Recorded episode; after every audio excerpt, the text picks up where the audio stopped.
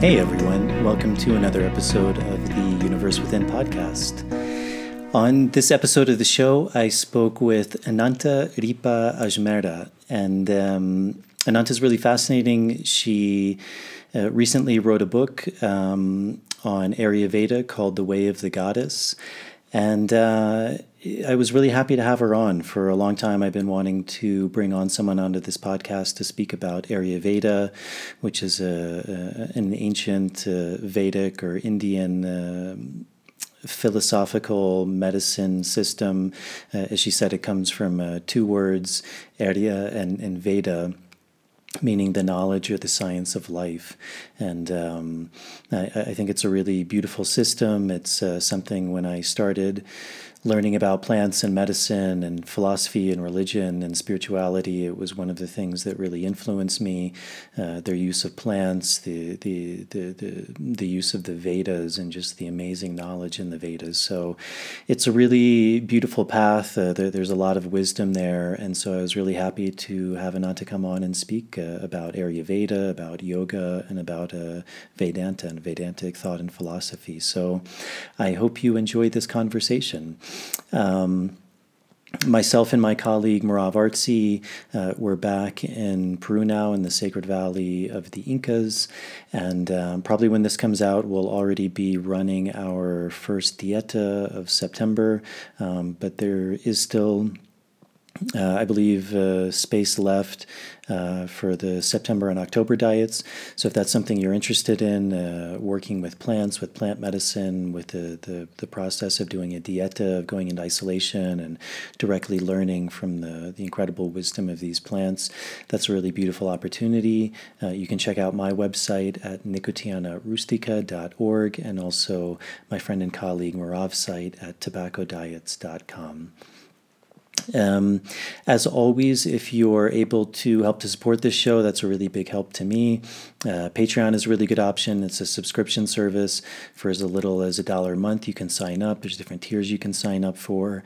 Um, and I, I, really like the idea of, of platforms like that, uh, really working on, on reciprocity. So if you feel like you're gaining from something from these podcasts and, and you feel that call to give back, uh, that's a really beautiful option. To all the people who have done that, to all the patrons, as always, thank you very much for all of your, your support, your continued support.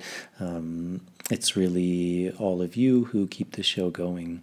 Um, if you're not able to do that, and you're listening on the YouTube channel, uh, as always, some of the really simple things really help with the algorithms to getting the show out to bigger audience. So, um, hitting the subscribe button, turning on the notification bell, liking the videos, leaving any questions or comment in the comment section, sharing the show, uh, and then with the audio version on Apple Podcasts or Spotify wherever you're listening, uh, subscribing to the show, um, and with Apple Podcasts and also Spotify now, you can leave a starred rating, and with Apple Podcast, I think a, a short review as well. So um, I think that's it. Um, let's see. Uh, my next guest uh, coming on. Um, I have a really interesting woman. She's a Peruvian scientist who is doing research on one of the boiling rivers in the Peruvian Amazon um, uh, looking at the microbial life, and there's just uh, some fascinating research that's going on. So she's going to be on, uh, and then another guy who was recommended to me named uh, Thomas, and uh, Thomas Fryman, I believe is his name. Uh, guy's done a lot of work with plant medicines. he's facilitated. I think he just finished his doctorate at Columbia, and also just did a, a, an Iboga Bwiti initiation. So that should be a really fascinating conversation as well. Um, and and then I think another lady named, a German lady named Bettina, who was highly recommended to me. Um, and she seems like a, a, very fascinating character as well. So there should be some really guests, uh, good guests coming up. And uh, I think that's it for the introduction. And without further ado, here is my conversation with. Running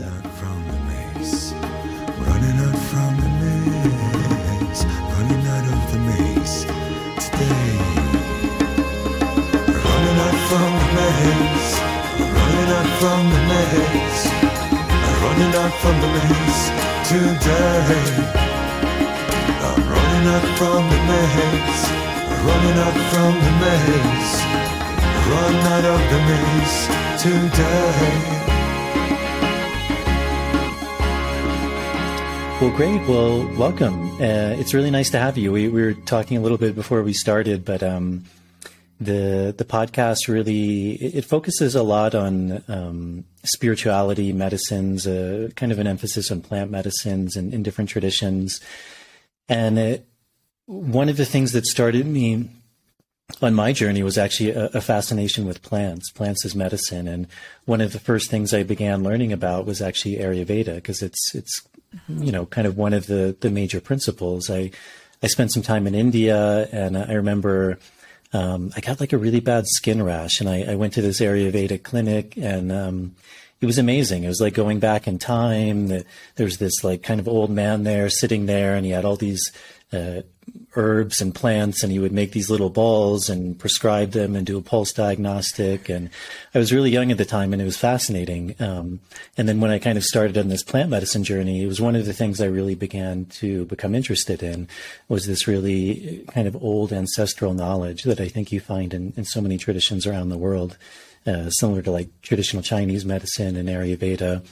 Um, so it was also really a pleasure for me to, the last few days, begin reading and researching again about Ayurveda because it's uh, something I, I, I, did, but it was probably like 20 years ago. So I had forgotten a lot of things. And so it was really fascinating um, uh, reading up on some of that stuff to prepare for this. So maybe to start, you could just introduce yourself and who you are, where you come from, your background, and, and what got you interested in, in Ayurveda. Sure, thank you. My name is Ananta Ripa Ajmera.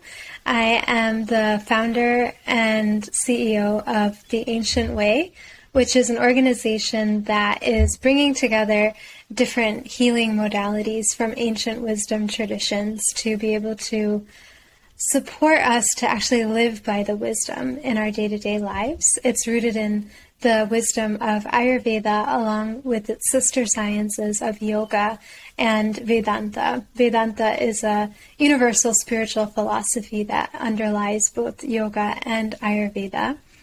I have also just published my second book, which is called The Way of the Goddess Daily Rituals to Awaken Your Inner Warrior and Discover Your True Self.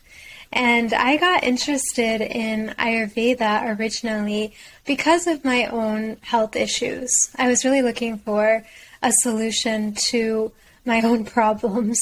I knew that there had to be something beyond the physical to help me through the eating disorders that I was having. And then I kind of pulled myself out of that. I didn't have to get hospitalized or have any of those kind of extreme cases that can happen in situations where people have eating disorders. So I was fortunate in that sense, but definitely the underlying causes or issues that I had that led to that were not yet resolved. And I was told by Western medicine that I was in excellent health, but I didn't feel that not being able to sleep at night, feeling anxious all the time, having digestive issues, and generally not being at ease or at peace was really that healthy. So I knew I needed something beyond the conventional Western approach. I did a lot of research, starting from high school itself, actually, about different healing modalities. I had gone to a library and took out books on eating disorders, what causes them, and just understanding the problem. It was helpful to understand the problem, to learn about Western kind of ideas of psychology and, and things like that. But then I'm like, okay, great. So I understand my problem now. Then I tried going to talk therapy and talking my problems out. And definitely there was some therapeutic benefit to doing that and unearthing some things with the support of a really kind and compassionate therapist.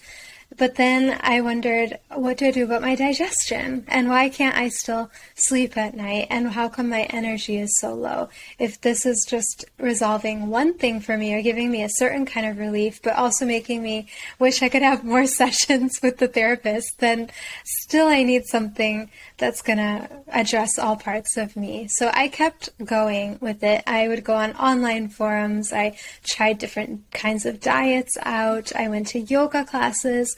Yoga seemed to get a lot closer because yoga was explained to me as a path to unite with your true self and to learn to live a life of service, which really appealed to me because that's what I always wanted to do. It was really helpful, and I felt really good every time I was on the yoga mat and for the time after being on the yoga mat. But I also felt that I needed that in every moment somehow. So it was actually through yoga and taking a yoga teacher training course in Kerala that I got to experience the Ayurveda lifestyle. Waking up early before the sunrise, eating meals at certain times, eating certain kinds of foods, having a rhythm and a routine to my daily life that I really never had before. And I just felt, even after a few days of being there in South India, that this is how I want to live. This lifestyle and this kind of food actually makes me feel much more peaceful and grounded and content within myself without anything external. So I wanted to know how can I be able to recreate this experience that I'm having in South India in the United States or anywhere where I go. So that was really how I got interested through my own issues and then how I got introduced to it, which was really experientially. Yeah, great. and I think a lot of people they, they probably heard of the word Ayurveda or they, they may have some idea about it, but how would you how would you describe Ayurveda to, to someone who really isn't that familiar with it? Ayurveda is the world's oldest system of health and healing. It is a holistic system and the sister science of yoga. Ayurveda basically gives you the lifestyle to take your yoga practice off the mat and into your day to day life. Ayurveda itself is a Sanskrit word which comes from two root Sanskrit words, Ayush, which means life, and Veda, which means the knowledge or study of. So taken together, Ayurveda is literally the knowledge or study of life itself. Ayurveda looks at each and every aspect of one's life in order to help us to come into a state of balance within our being. Health is equal to balance, and we're looking for a balance uh, in all aspects of our life with our five senses, with our environment, with our relationships, with our food, and especially with our mind, because our mind and what goes on in our mind manifests in our physical body. I think for a lot of people, this idea of because often Ayurveda can be described as a as a holistic medicine system because mm-hmm. it's taking the the person as a whole, and and as mm-hmm. you described, all of these different aspects and I think that resonates more and more with a lot of people. A lot of people realize that that, that is important. but I think it's it, it, can also seem quite daunting because it means there's yeah. not necessarily a standard remedy. There's not just a pill that you can take and all of your yeah. problems go away. so what what are the maybe you could say like the pillars or, or, or the different aspects of, of someone's life that, that Ayurveda looks at um, that actually says like this has an impact on your your health, your well being, your um, because even this idea of holistic or, or, like yoga, you know, it's this idea of union of of, mm-hmm. of harmony of uh, a state of ease, so that we're not in disease. Um, mm-hmm. but, but a person's life is very whole. It's very complex. There are a lot of uh, parts to that. So, what are what are the some of the main things that Ayurveda looks at in a person when determining um, like is this person in balance so ayurveda has a foundational principle called the doshas which are bioforces that are made up of the five great elements in different combinations the five great elements are space air fire water and earth and they combine together to form three different doshas or bioforces that affect our mind and body. One dosha is called Vata dosha, and that is made up of air and space elements. And then the, excuse me. I had a little something there. Uh, then there's the Pitta dosha, which is made up of fire encased in water. And then there's the Kapha dosha, which is made up of earth and water. And when these doshas go out of balance in our body or in our mind, or usually both, then we have dis-ease and we are trying to bring all of these elements into a state of balance. We all have all five, but the proportion at which we have them varies from person to person and within a person, even from season to season. So Ayurveda gives us a designer daily lifestyle and a seasonal lifestyle with certain core principles that most people can follow to protect their health and prevent disease. Then, in addition to uh, working with the doshas and working with the daily routines and the seasonal routines, we have three sub pillars of overall health, which are food, sleep, and what is known as brahmacharya, which I go into in a lot of detail in the second chapter of my new book. Brahmacharya, people think is just abstinence, but it's actually a lot more than that. It's really about regulation of all of our senses and having a balance in terms of what kind of inputs we're taking in to our senses as the doorways through which we are perceiving and understanding the world around us. We want to really make sure that we're not eating too much or too little. We're not talking too much and listening too little, or the other way around. We want to be mindful of what it is we're taking in through our eyes, through our nose, through our ears, through our tongue, through our skin, and really ensure that those inputs are of the highest quality possible. We also have this idea in Ayurveda, as well as yoga, psychology, and the spiritual philosophy of Vedanta is where it originates, of there being three main qualities to all of life.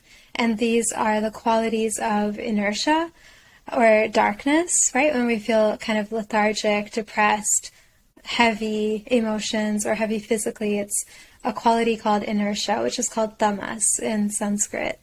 Then we have a quality of agitation, passion, action, movement, excitement, stimulation, and we can increase this with really spicy food, for example, and with chips and salty crackers and things like that. Candies will make us feel that kind of rush of excitement.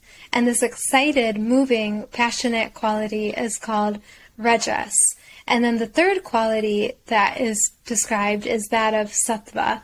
Sattva comes from the root word sat, which means truth, and it is our true state of our mind. Underneath all the layers of things that come over our true nature, we are sattva. We are that pure, peaceful, balanced, calm self. And we are in the sattvic state, having a perfect balance between rest or tamas and action, which is rajas. In the sat- sattva state, we are feeling connected to our core. We're feeling happy and harmonious from within ourselves. It's the most spiritual of the three qualities.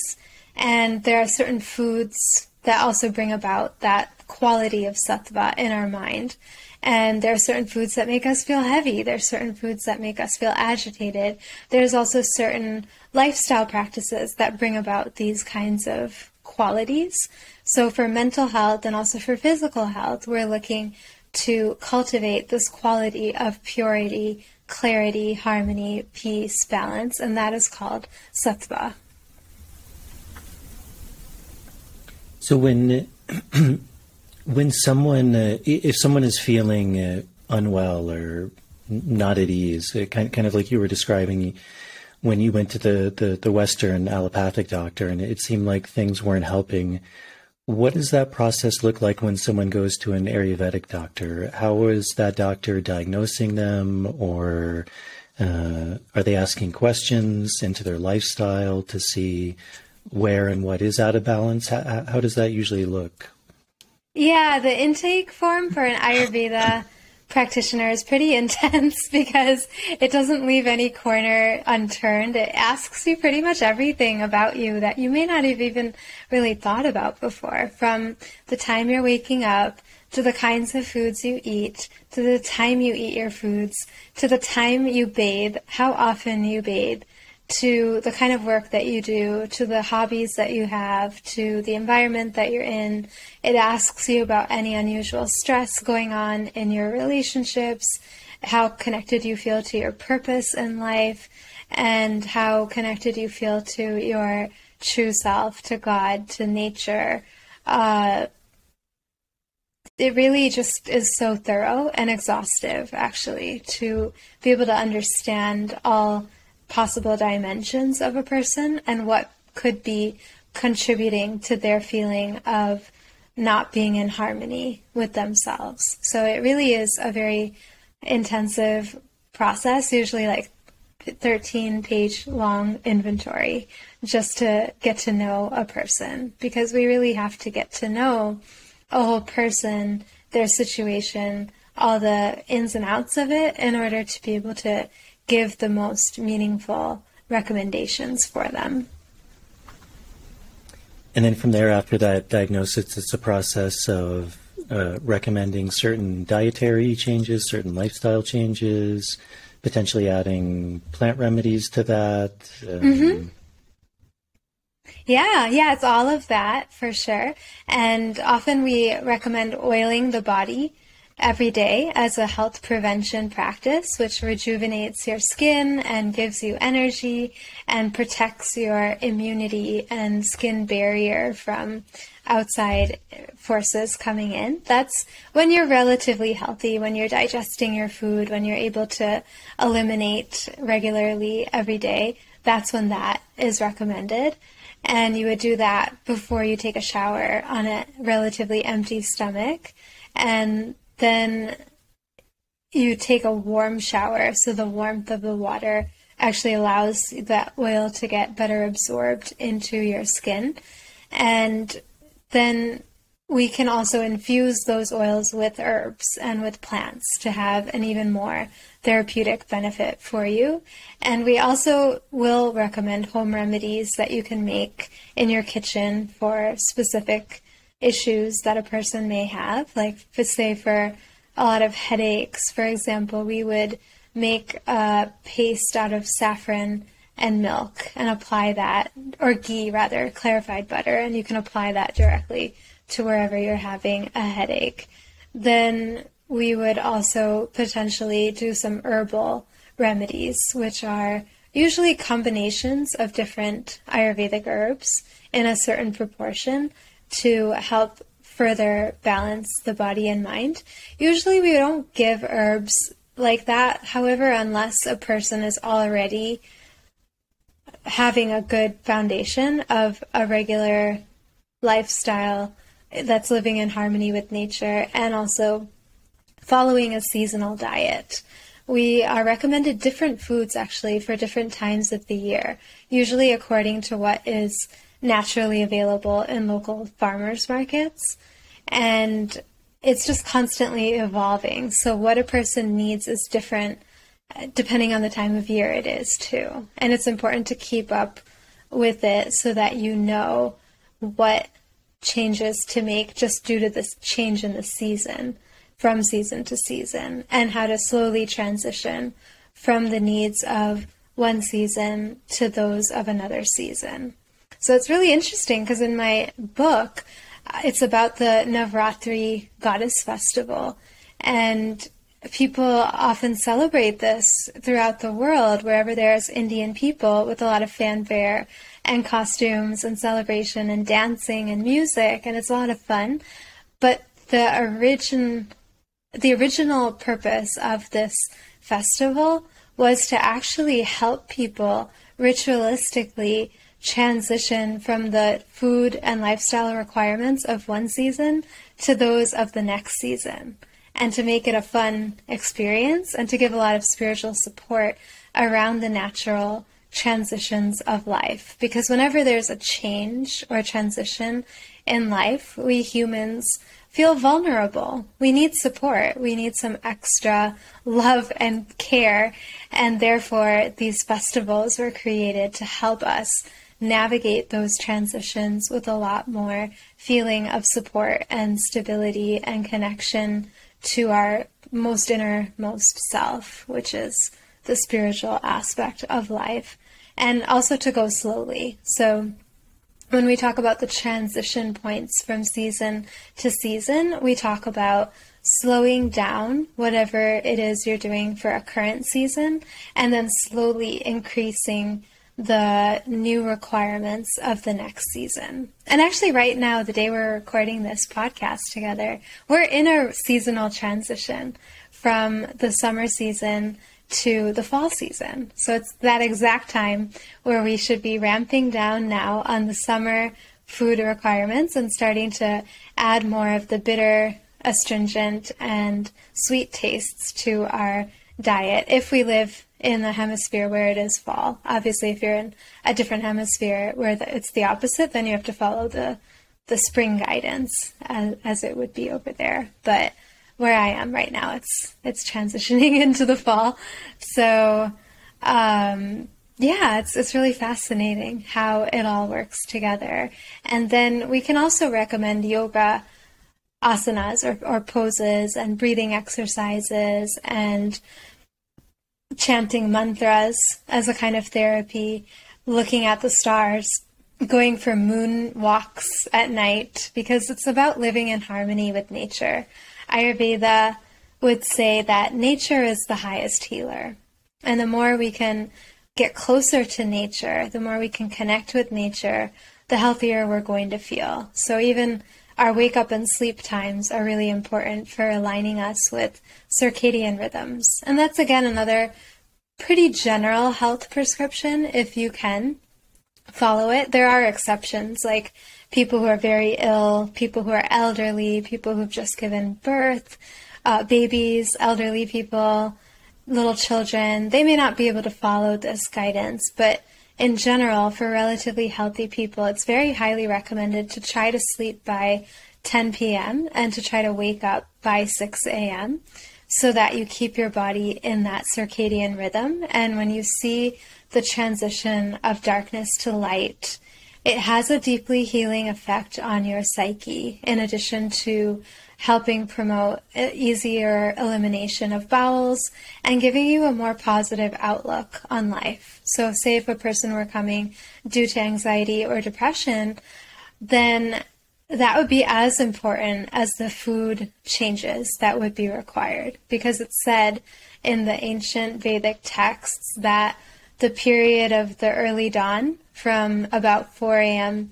to about 6 a.m. and a little after, perhaps 6 a.m. is considered Brahma Muhurta in Sanskrit, which means the the time of easiest connection with Brahman, which is that supreme consciousness, and that quality of sattva that we talked about, that quality of purity, clarity, harmony, peace. It's naturally all over in the universe at that early time of the morning. So when you wake up to catch it, it's like you get this download of pure sattva into your whole being, which is extremely therapeutic and gives a person a lot of upliftment. And we also talk about even offering prayers of thanks to the sun for the gift of a new day, because the sun represents the soul. The sun represents health, wealth, knowledge, courage, power, creativity, and the idea that everything we're looking for ultimately lives within ourselves. We evoke the sun with different names. We have 12 different names for the sun, which are connected with different chakras within our being. And there's one uh, mantra in particular, the first of the 12 Surya Namaskar mantras, which traditionally go with the sun salutation series and it says Om Mitraya Namaha, meaning I say Namaha or I say or give my prostrations to the sun as a friend. Mitra means friend, as a friend of all. And that sun that is a friend of all lives within my heart. So, say if a person is going through tremendous heartbreak or anxiety or OCD, even, then remembering that that sun that we see outside also lives in our own heart. And chanting this mantra, Om Mitraya Namaha, quite a few times, or even just a few times with a lot of intention while watching the sun and feeling your own heart is a therapeutic prescription in Ayurveda. So it really can be quite a lot of different things depending on the person and what their needs are and what they're, you know, most receptive to actually doing. How do you uh, I think one of the interesting things is obviously all of these systems like Ayurveda or traditional Chinese medicine, they they arose from a particular time and space, and and so with Ayurveda. Uh, potentially in this Indian subcontinent, or e- even that idea of Veda, uh, they, they talk about like the, the Aryans. So, and there's different theories about where they came from. Mm-hmm. Um, but that's that Vedantic knowledge. But but certainly it arose in a, in a particular time, a particular place, like like anything in life. And one of the, the things that I found interesting with Ayurveda and, and like any traditional system is the knowledge is, is obviously based around the culture, the surroundings, the, the, the plants, the foods that one would have access to. Mm-hmm. But you also mentioned this really interesting idea, which uh, I think people are realizing is very important. And you mentioned it with this idea of food, of, of like eating locally, eating seasonally. Mm-hmm. Yeah. So, how do you find that balance of taking something that comes from a very particular part of the world, a, a time, a place, uh, obviously very familiar with the plants or the foods that are in that that environment, but then taking those principles and perhaps applying them to different parts of the world? Because, um, you know, for example, you know, I, I saw this for, with Chinese medicine a lot was. Mm-hmm a lot of the plant remedies would be like imported from China because I mean it makes sense like they're it's Chinese yeah. medicine and they're familiar with these medicines but it also seems maybe not congruent with that that idea of like eating locally eating seasonally because those medicines are from another part of the world which are conducive to a different environment so how do you mm-hmm. find that idea of like taking the principles of ayurveda but also applying those in a more local level that's exactly what we do, and that's exactly what we recommend. And that's exactly even what the texts have said that desha, location, is actually an important consideration when looking at health. And it's where you're at at a certain moment in time, but also a person based on where in the world their ancestors come from could have certain ability to be more accustomed to certain foods too. So it's kind of a both and. It's it's very interesting because I mean, I must be an exception to this rule because supposedly people from India should have a higher tolerance for spicy foods than for people who are not from there. But I seem to not have developed that. So I don't know if it's very true for all people. I don't really tolerate spicy food very well, but a lot of Indians do tolerate it a lot more than people who are not Indian. I have noticed that. And so there can be a kind of idea of suitability, right? So if you research your ancestors, where do they come from? What did they eat? You may find that you are able to digest better what they were eating than maybe people who are not from that same part of the world that you're from. So there's this idea of suitability in Ayurveda. There's also this concept of local is best, you know, location, desha, because what we're offered locally is going to be what's actually helpful for us, right? So if you're in a place like a cold environment, for example, it may be that you end up eating a lot of like fish, right? Or, or meat because that's what's available, right? They may not be growing a lot of flora and fauna that you would get in a jungle or a tropical place just because the environment's not allowing for that. But according to Ayurveda, if you're in a really cold environment, you need heavier foods because your digestion actually is a lot stronger in such a place and it will require something heavier for you to stay nourished and sustained. So it's a pretty good rule of thumb that we can trust in our environment to provide naturally what we need to survive in that environment. And then, of course, you can always get some cool spices, you know, if wherever you can find them. Like, for example, turmeric originally is from India, but now everyone's trying to get a patent on turmeric because it's just so helpful that now a lot of people are making it. Now it's kind of everywhere, right? Because it's it's a pretty universally beneficial spice. So even if you were to add it to non-Indian cuisines, it's going to help your body, right, to fight off microbes and and all kinds of other infections and bacteria and things like that. Do you think that's one of the benefits of, of Ayurveda is, is really having and understanding these principles? Because yes, uh, yeah, I because even if, like diet, for example, I think there's there's so much confusion around that. Um, things are promoted as, as panaceas, panaceas like uh, raw food is the way to go, or, or carnivore is the way to go, or vegan is the way to go, or vegetarian is the way to go. But again, it's it's it's looking at the world as if uh, it's not composed of separate parts. That there aren't individuals with different life histories, different life stories, different needs, different constitutions, and to not understand that, you're actually not understanding like the basic building blocks of what it means to be healthy, to be whole.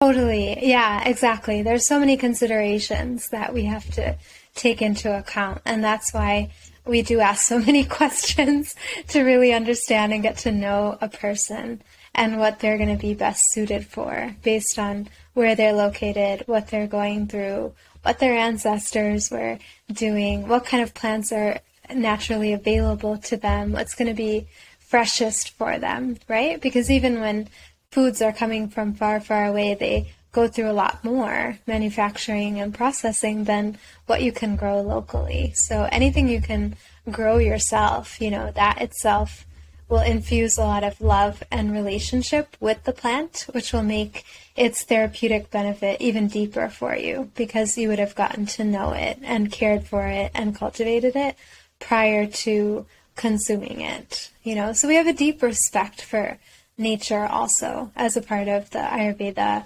tradition, right? So we are recommended to even chant a mantra of appreciation to the plants before we take them, you know? So we, we talk to them, we communicate with them. Not everyone teaches that, but that's how I've learned it, and that's what I feel about it that plants are full of consciousness and they're very sacred and special uh, beings, you know? So that's even why we're careful on how many herbs we prescribe because a lot of the herbs are also endangered in different parts of the world.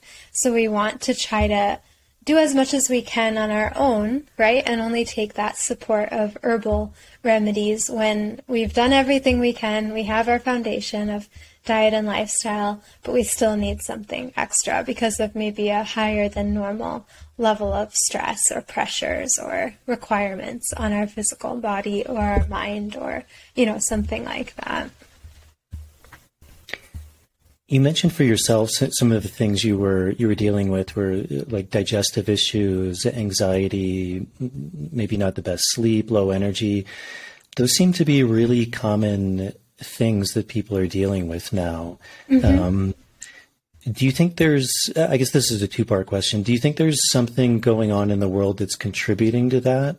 And, and then the second part of that is uh, through that Ayurvedic lens, maybe through your own experience or what worked for you, or, or if someone came to you, for example, with those uh, conditions, what is kind of like a, I mean, I know it's a, there's a lot, but more kind of on a basic level, what what would be like prescriptions that you would give to someone who's who's going through those things? Things like digestive issues, insomnia, anxiety. Yeah. Yeah.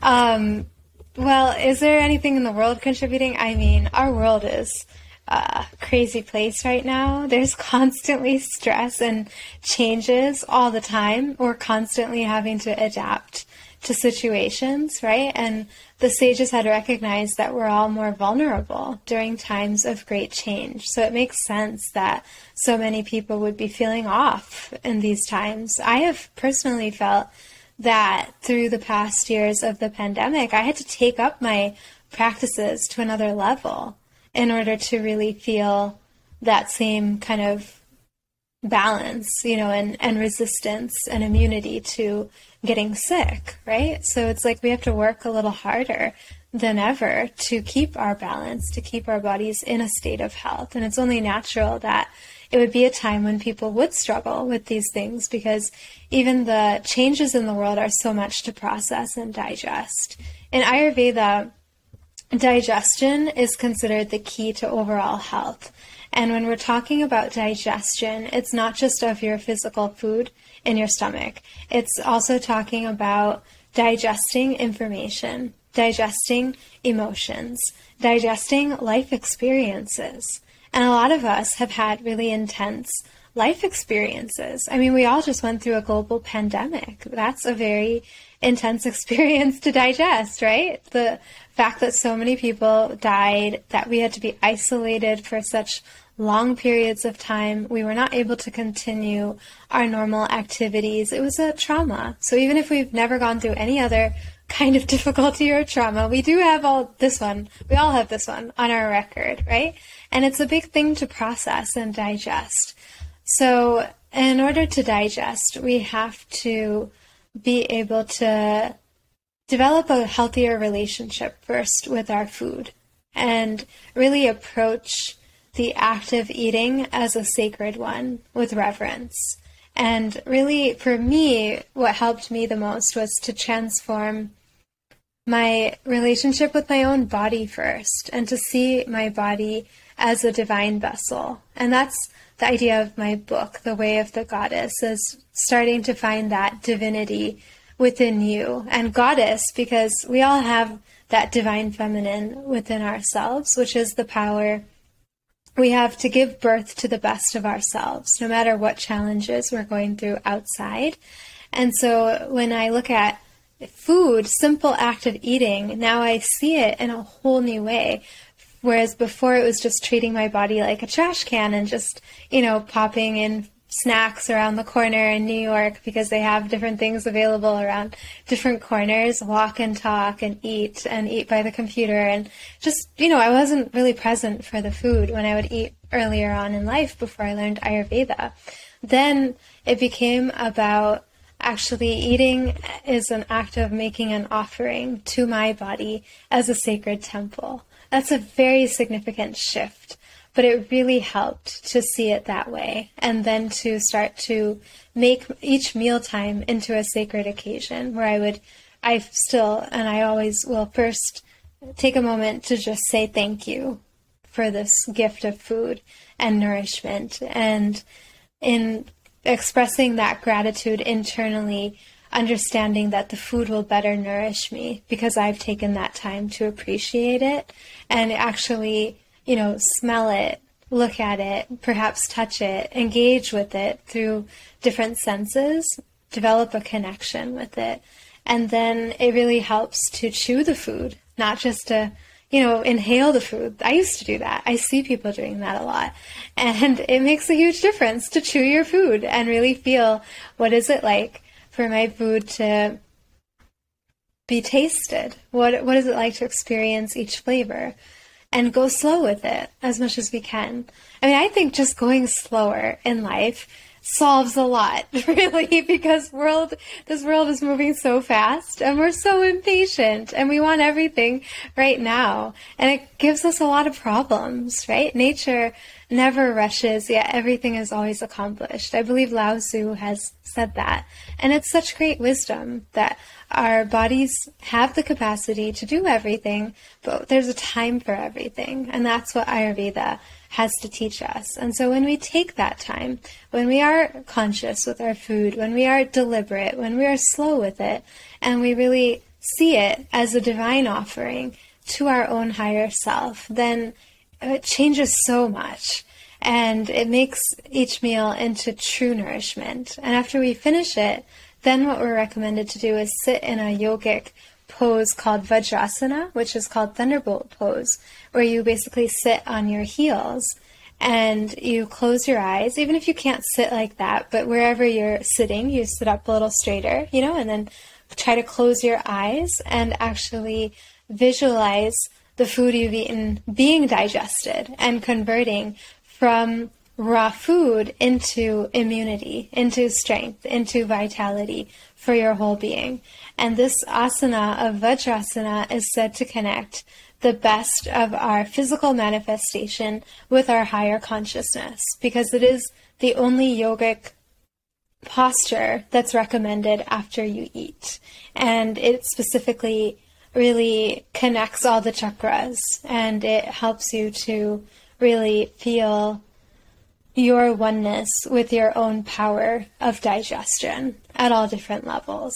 And I think going slow also is what helps us digest, right? Information. When we slowly read something and take it in, right? When we slowly eat something and take it in and really process it, it helps a lot. Same thing with emotions, right? Instead of just quickly reacting based on what we feel and just saying what we feel right away, when we just pause and go slow down with it and question it and look into it and go deeper with it, then we're able to resolve it better for ourselves, right? And we're able to be able to see situations more clearly, more objectively, and that will help us to be able to digest those emotions. And the same thing with life's experiences, you know? So I feel that a lot of times when people have physical issues, there can be deeper underlying issues and emotional issues that need to be addressed and seen in a different light, right? So if there's something in childhood,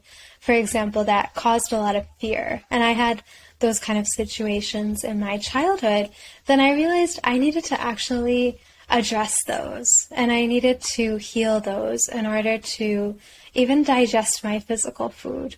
You know, so this idea that there's a goddess with lots of weapons and the element of fire living in my Manipura chakra, my stomach, where I digest everything, was really empowering for me to think that, okay, I need to reclaim my power in my life and stand up for myself in order to digest my food. You know, so it can be very surprising actually what you need to do to heal your digestion. It may not just be add turmeric to everything. Your digestion will be all better. Sometimes you gotta really just dig deep into there and see what's causing the problem and then heal it at its root and really understand if there's something you're afraid of. And I was I had a lot of fear from my childhood because my father growing up had a lot of rules, like a lot of dads do, you know, like do this, not don't do that, and a lot of discipline was instilled, which is a great thing. I'm really glad that I learned discipline and that I have discipline. It's a it's a good thing, but we have to be disciplined in the right way for the right things and not just going crazy over it and getting to be control freaks, right? So I was kind of a control freak within myself, perfectionistic and all of that. And I'm like, oh, this isn't helpful. You know, I need to be disciplined about eating my meals on time, but I don't need to be so disciplined about or, or misinterpreting discipline as abusing my body, right? By not eating when I'm upset, but instead looking at what are these emotions rather than running away from them and then learning to eventually be able to voice them. So for me, it was only when I could really, you know, confront this childhood issue of even being force fed food that I could really heal my relationship with food.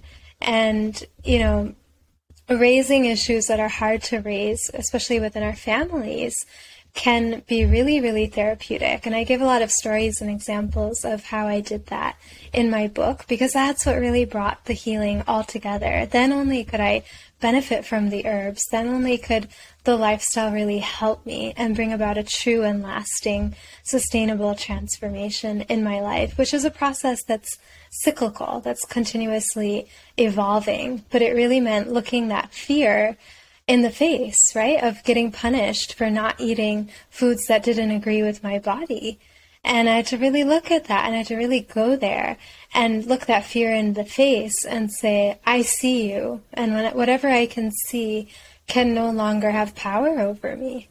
Right. And then, and then naming it and expressing it. And I had a lot of healing actually with my dad. And, and then that healing gave me such profound relief that I could then have a healthier relationship with my food from then on. And I really believe it's only by doing all of that that I could heal, right? Eating a different way, eating slower, being conscious with how I eat, but also healing those old memories of getting punished for not eating everything on my plate, right? Because a lot of times people will say there's children starving in other countries, and so we have to, we're forced to eat it. And it, it's not a healthy thing, you know, and there are certain foods that don't agree with certain bodies. And I didn't agree with eggplant. It really just didn't sit well with me. And so I would get scared every time.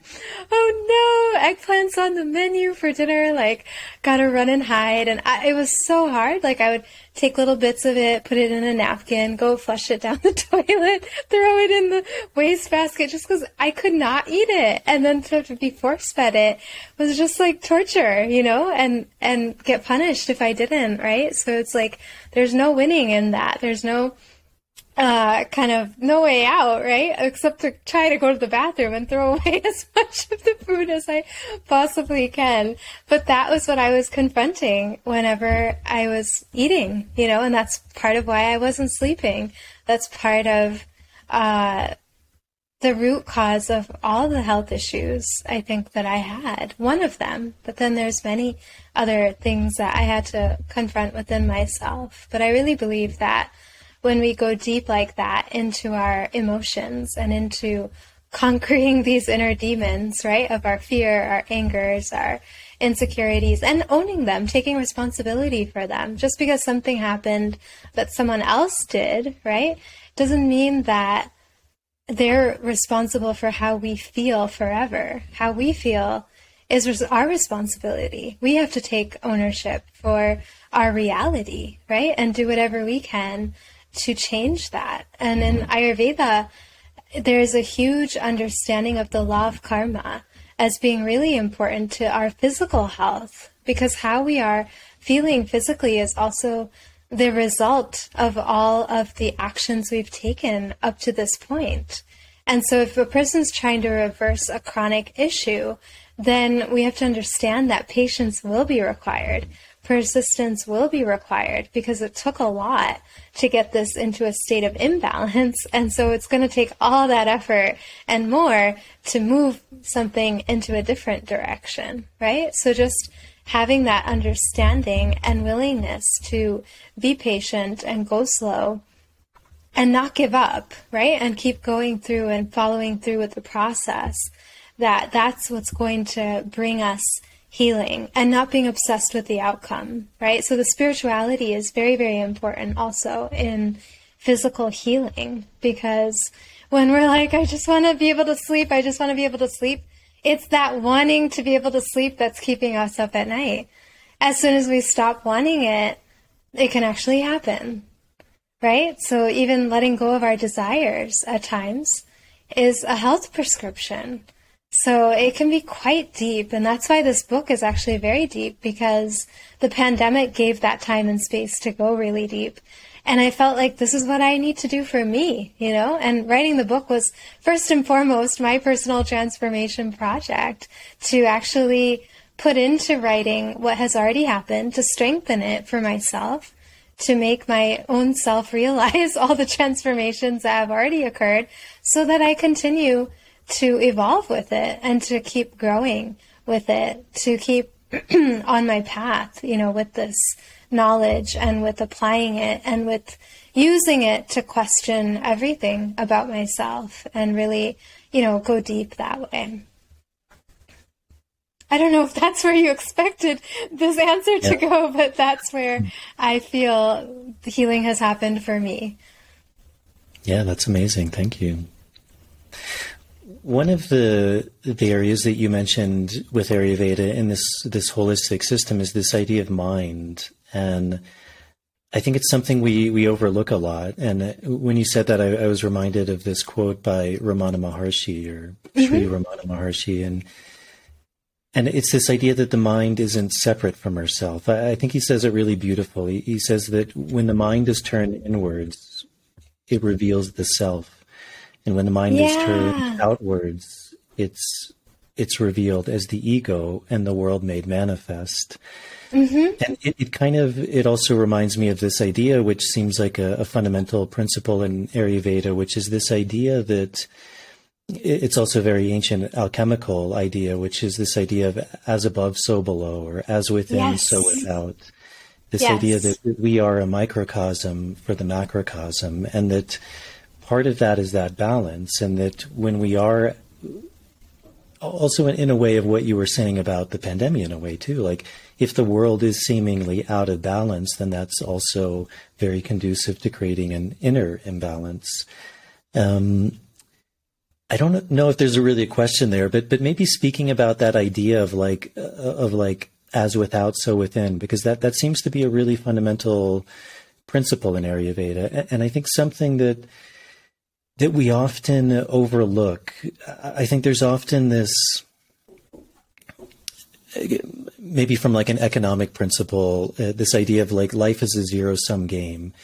And that by taking something, I'm taking something from someone else and it's disadvantaging mm-hmm. someone else rather than also you mentioned Lao Tzu from this more like Taoist principle, which is this idea that, that like life or energy, I think he says it very beautifully, like it's a well and the more you use it, the more it gives. Yeah. Which is which is a radical shifting in thinking that that this idea that that both the external harmony and the internal harmony are actually the same and that if things in our outer lives our outer life is out of balance then of course there's going to be an inner imbalance and mm-hmm. that there's this symbiotic relationship of the two um, and, and also I guess this idea of the mind about the mind in Ayurveda because I think it's something that's that's so overlooked because we tend to focus more on the physical like the the the, the base layer because it's so obvious it's mm-hmm. you know mm-hmm. if you have digestive issue like it, it's it's it's right there if you can't sleep as you said like it's yeah. it's right there it's it's in your face it's like it's all you can think about but that the, there are these more subtle layers as well. Oh yeah, absolutely. And yes, that is exactly what you said, as above, so below, the interconnection between the macrocosm and the microcosm is a huge principle of Ayurveda. It's uh, the connection of Pinda and Brahmanda in the spiritual philosophy that we are a part of that whole and we are interconnected at a deep level with that whole. So that's why Ayurveda is all about nature and understanding nature, living in harmony with nature so that our inner nature comes into a state of balance and harmony as well.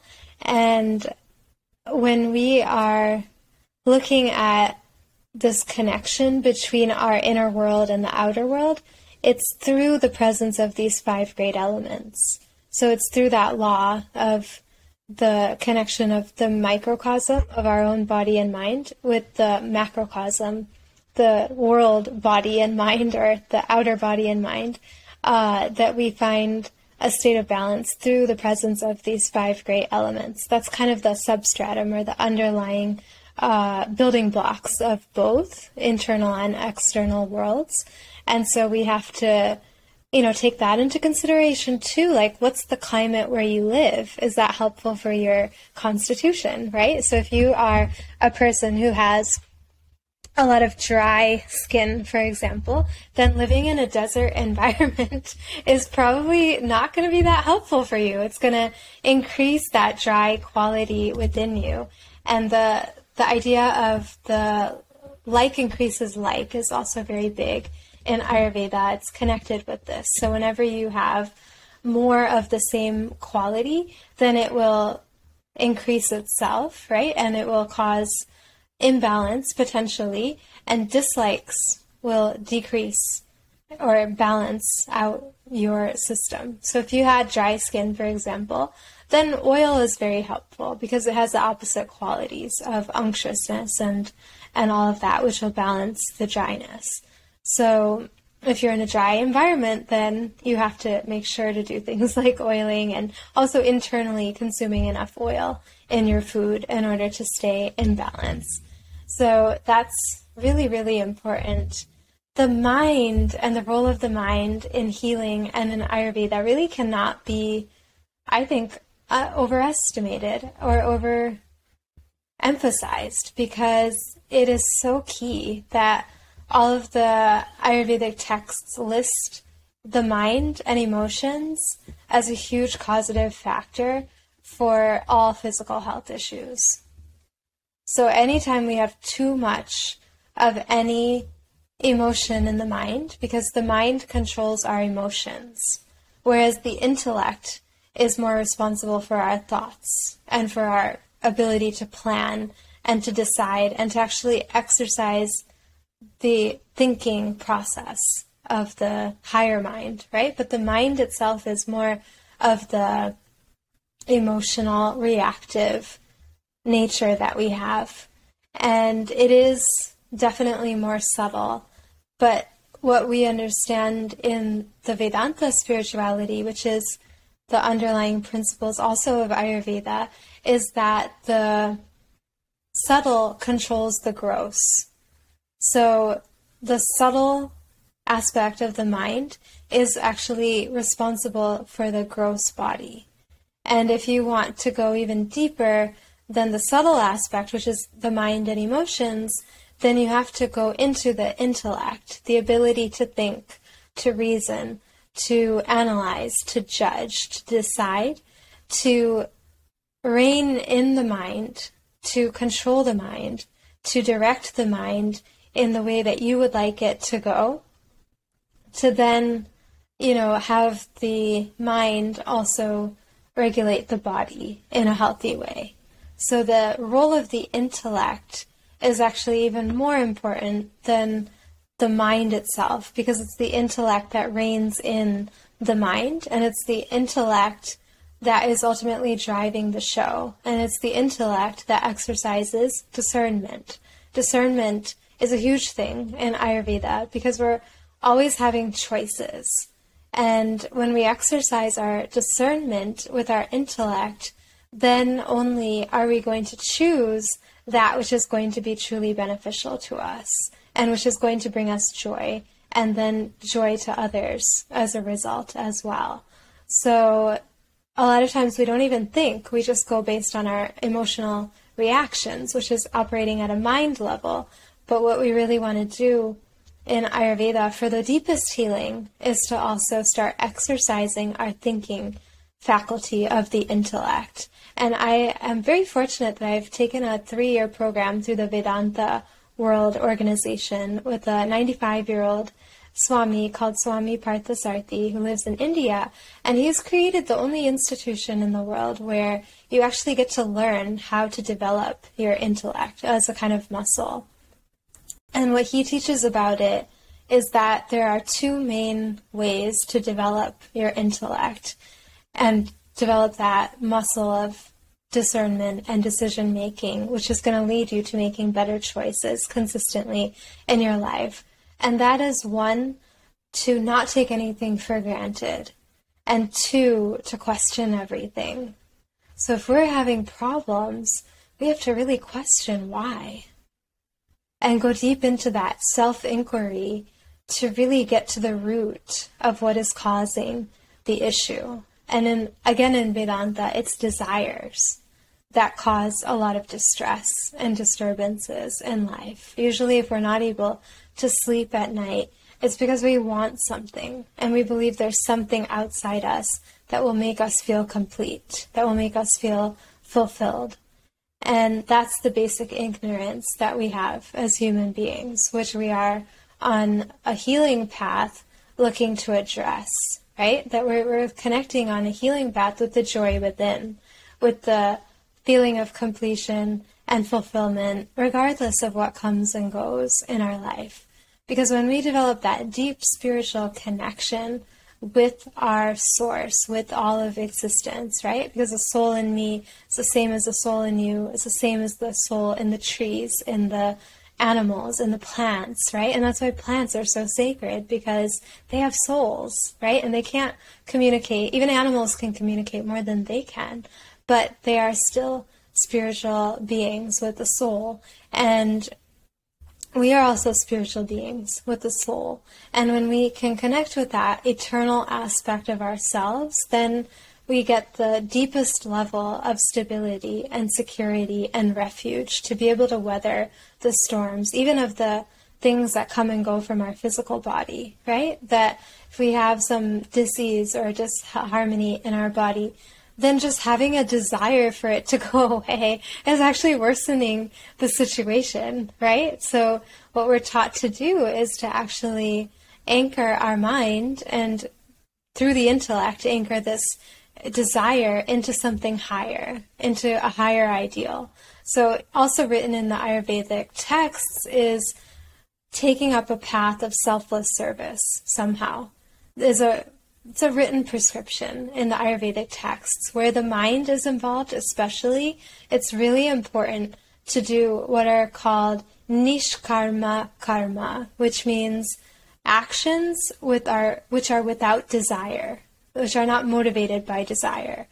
And in the Vedanta philosophy, we have three different kinds of actions we can take in life. One are selfish actions, which just seek our own personal benefit. The second are unselfish actions, which seek the benefit of other people or other beings. Then we have what are called selfless actions. And these are actions that not only free us from the bondage of karma, but they are without any kind of desire underlying. So these are actions which are going to make us automatically live in greater harmony with nature. This is where we ask ourselves through that questioning process and that self inquiry process what are my natural gifts? What am I naturally, you know, able to do? And how can I offer them purely in service of all, without any personal motive or agenda behind it. Just like a rose is giving its fragrance, because that's the nature of the rose. What is it that I can do? Because it's in my nature, in my propensity to do it. And if I just do it because that's what I ought to do, then I'm not in the bondage of what happens as a result or what doesn't happen as a result of that. And then I am embodying the great teachings of Mother Nature, which are to be, you know, one with the sun that we see outside, to be one with the stability of the tree, to be one with that beautiful fragrance of the rose. And anything we see outside, remembering that that lives within us too, and doing what we can to return back to that spiritual essence because spirituality, spiritual knowledge, dispelling this ignorance of who we are as the limited body and the decaying, you know, body and the mind that's constantly changing, and even the thoughts that we have and the ability to think, and shifting that identification from these changing equipments to our eternal self itself will bring us onto a path that will bring us great peace in our minds. And when our minds are at peace, our body will follow suit because the gross always follows the subtle. It's not the other way around. Yeah. There's something you touched on in a few different ways that I find a, a, lot of people, and you use this word discernment, and, and I find mm-hmm. a lot of people actually um, struggle with finding that discernment. And yeah, it's with this idea, for example, like use this example of, of these certain things that happened in your childhood with your father and actually mm-hmm. beginning to, to see those, to recognize that through a process of self inquiry or going inward. And that a big part of your healing was also like finding this personal power, finding the voice, bringing resolution to it, addressing it, mm-hmm.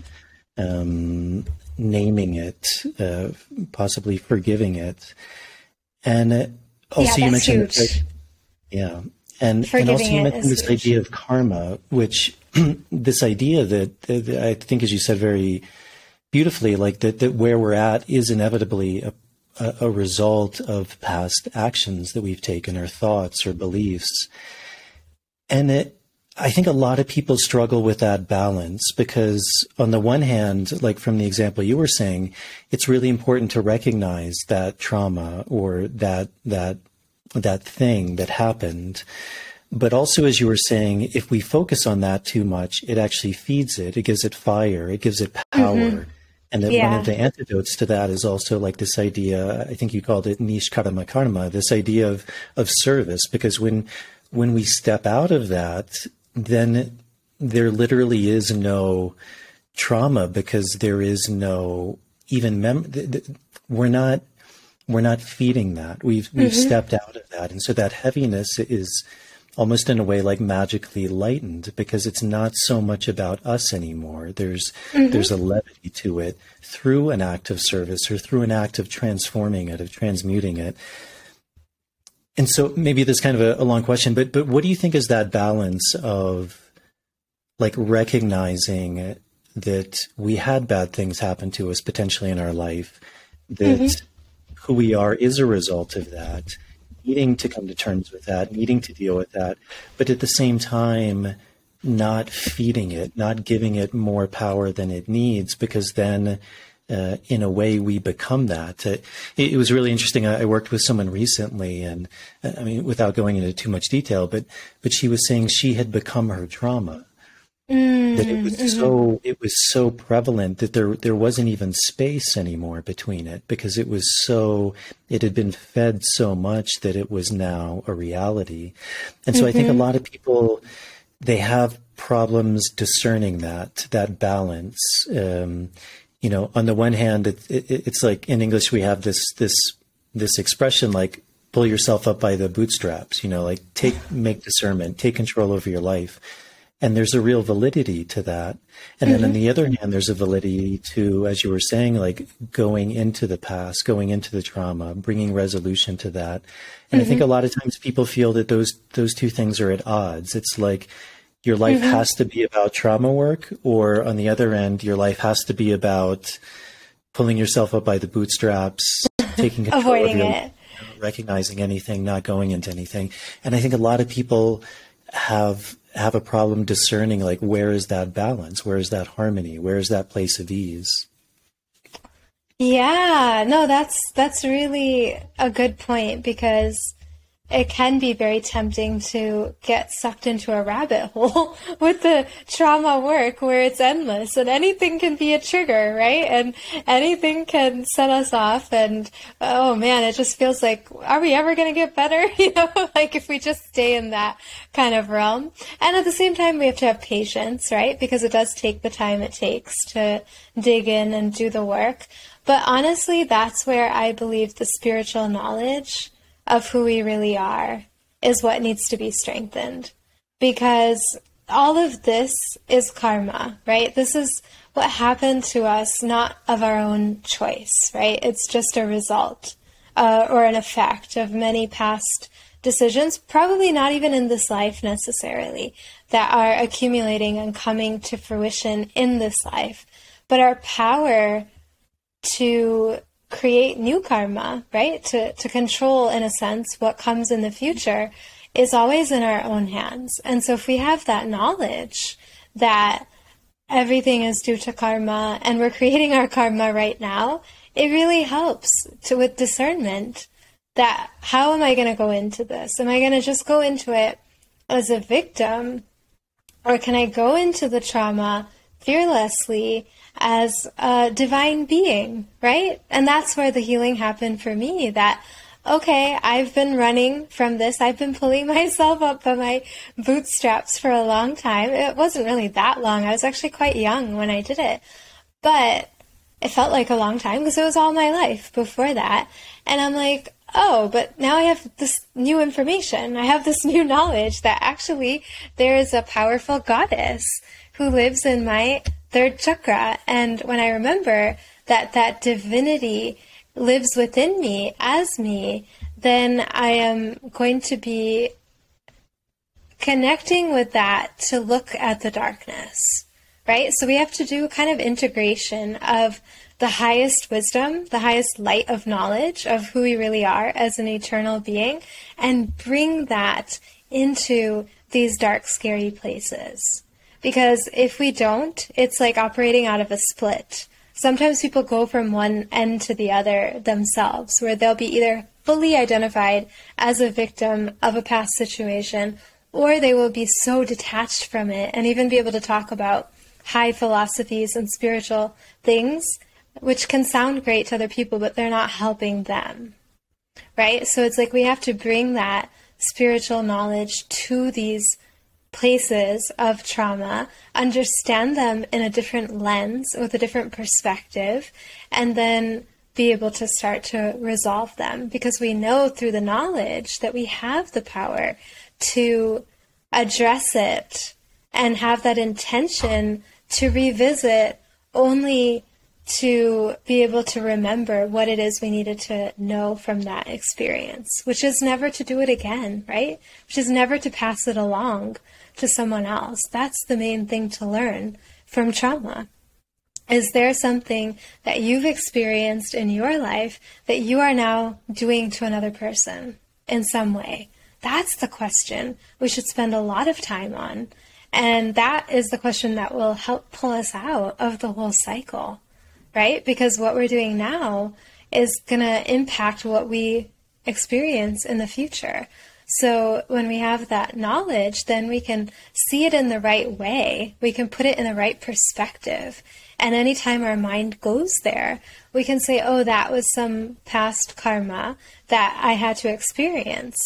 And that taught me to be a more compassionate, forgiving, and stronger person. And so, therefore, we then know that we've really processed and healed from it when we start to even appreciate that it happened, that we feel grateful that it happened because it taught us such a valuable lesson.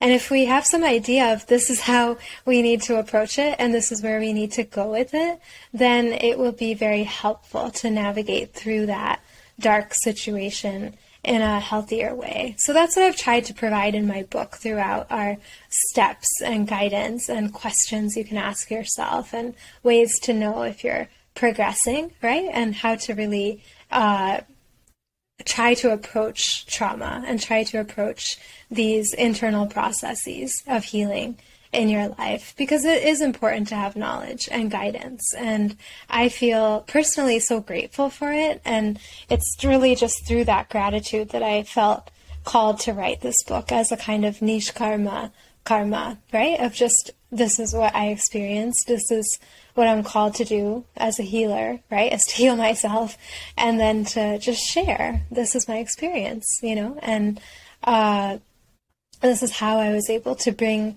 the spirituality to the darkness. But knowledge is power. Mm-hmm.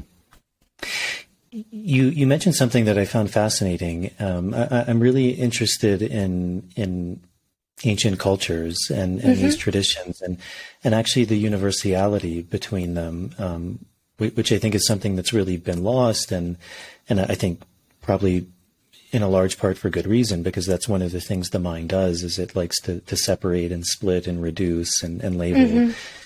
Uh, but it was really interesting. It wasn't something I had thought about, but you were mentioning the Surya Namaskara, the, the sun salutation, and this idea of of giving thanks to Mitra. And it, it's really fascinating because Mitra was a very old uh, people consider it a religion it, that it even predates like Zoroastrianism, but it was in that part of the world of, of India and Persia. And Mitra was actually the name of uh, of God, and it, it, also related to the sun. And, and there's a whole religion around that. So that's that's really fascinating. And and I would imagine there's there's a connection there. Um, with with that idea because that that in a sense is a type of prayer and you mentioned this idea of how mm-hmm. prayer is so important and mm-hmm. and and also this idea of, of, of nature that nature is the highest healer and in a lot of cultures i think uh, especially probably cultures where where people are listening to this that seems like two things that, that very much we've become removed from. Like the idea yeah. of prayer many people seems very silly. It seems very antiquated. It, it seems like non-scientific. That, that it's kind of for uneducated people, and that there's no right. benefit. and that and, and, it seems like similarly that idea of nature has become that way too. Kind of in in humanities maybe uh, kind of this idea of, of, what Ramana Maharshi was saying, like when the mind is turned outward, it, it's the ego, and and through mm-hmm. that egoic state, thinking that we are somehow separate from nature, going back to that like Ayurvedic principle of so without, so within, mm-hmm. that we're not. And, and if we get too far removed from nature and nature's principles, then disease is the natural uh, result of that. It's it's just kind of definitionally very very simple. So, are there things that that you find um, maybe practices or, or ways that, that people who are maybe feeling that either one they've become disconnected from nature or two maybe someone realizes that there's something in them that realizes that that that, that resonates with that idea of prayer, but it's just such a foreign concept that they don't even know where to begin. Um, is there anything you found that's that's useful with with those two? Yeah, like where to begin as far as that making that connection with prayer and nature goes and how to kind of ease your way into it if you feel a little unsure about the whole thing because we're not really taught to do that. Uh, yeah. You know, honestly, there's a quote by someone who I cannot remember the name of who said, If the only prayer you ever said in your life was thank you, that would be enough. So, what can you start appreciating? What can you be grateful for? And that itself is a kind of affirmation and prayer of something positive, which is actual, which is existing, right? So, that would be a great place to start because in the what Swami Parthasarathy always says about education is that it's really important to go from what's known, known factors, to what's unknown. So you got to start with what you know in order to make that bridge to faith or spirituality or God, right? So I feel gratitude is a wonderful place to start because you're shifting your focus to something that's positive that you know. And then as far as nature goes, you know, I actually stayed in New York City during the pandemic. And the way I connected to nature, oh my gosh, for two and a half years. And I wrote this book while in that little, like, hardly saw the sun. I saw, hardly saw the sun as an Ayurveda practitioner, which is all about the sun right? The Ayurveda system is all about the sun. I didn't even see it for a long time, like two years. But I found that I was still really happy because of the rituals themselves and the practices themselves that I could connect with the sun within myself.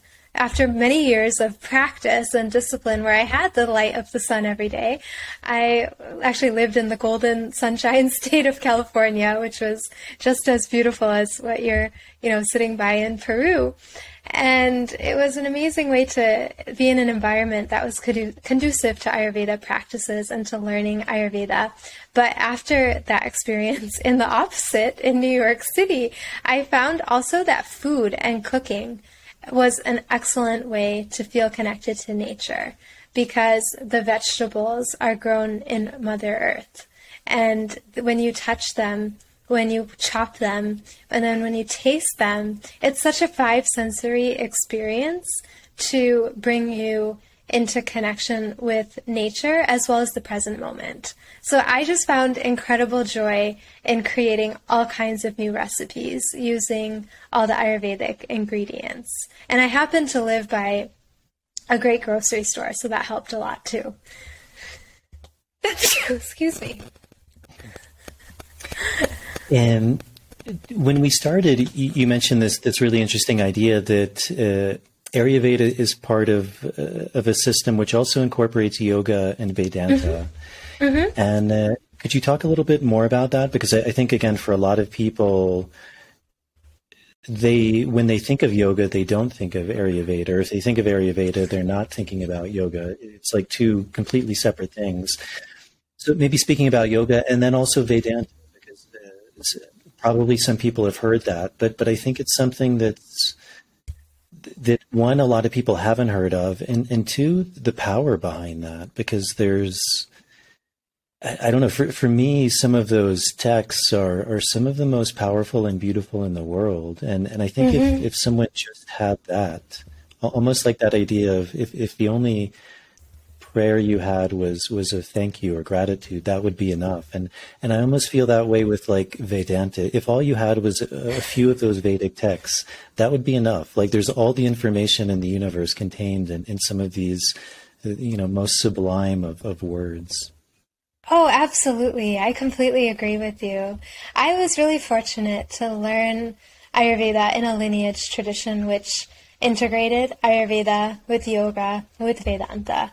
So that's just how I learned it, you know, like the festival of Navratri, which is the nine night goddess festival, which is traditionally an Ayurvedic festival of ritualistically transitioning from one season's food and lifestyle requirements to that of another, is a Vedantic festival, actually. It's bringing the supreme consciousness of Brahman into the form of a mother, a warrior mother goddess, because we've all had a mother to be able to be alive. Even if we don't know our biological mother, we all had one.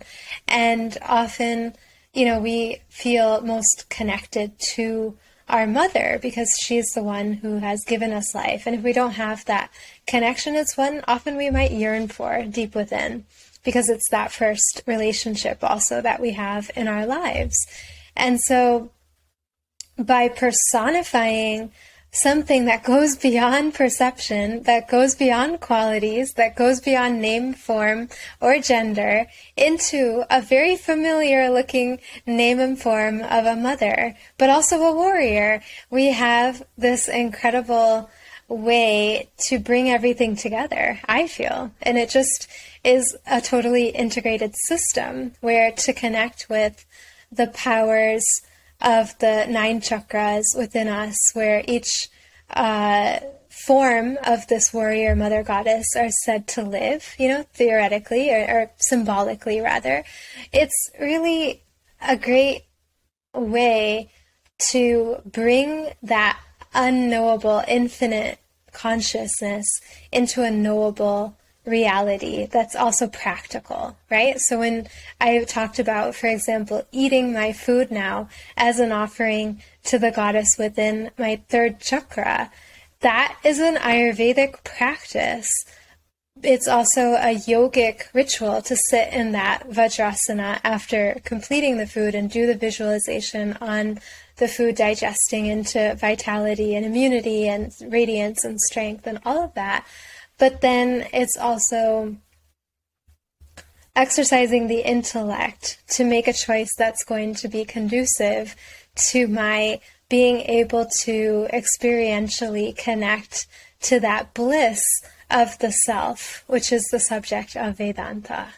Right? So I just feel it's all so deeply interconnected. And this festival, especially, really highlights all those interconnections in such a natural and organic way, where one is naturally feeding the other and complementing the other, and their principles are all underlying the same.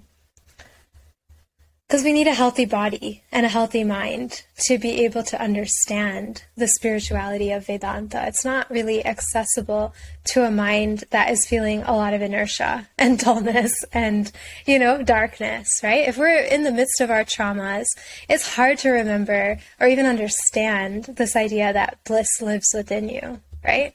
You, you need your mind and body to be in a certain level of stability in order to be able to progress higher and higher on the spiritual path. So, what Ayurveda and yoga are really doing are helping our gross body to give us the best kind of environment at our physical and mental and emotional and psychological level to then clear away any obstructions we may face to realizing our true self, which is the sole purpose of the Vedanta philosophy.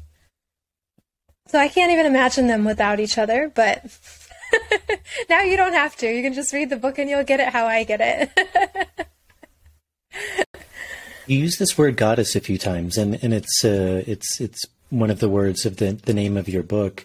Mm-hmm. From from your understanding of Ayurveda, is there is there something that's like archetypally captured in that idea of the goddess that's different from the god archetype? Uh, are they are they symbiotic or or complementary forces? Or what's what is the kind of the power the significance of, of goddess versus god? Because it's it's something you you've used uh, many times. So it, it's something that that obviously resonates uh, with you.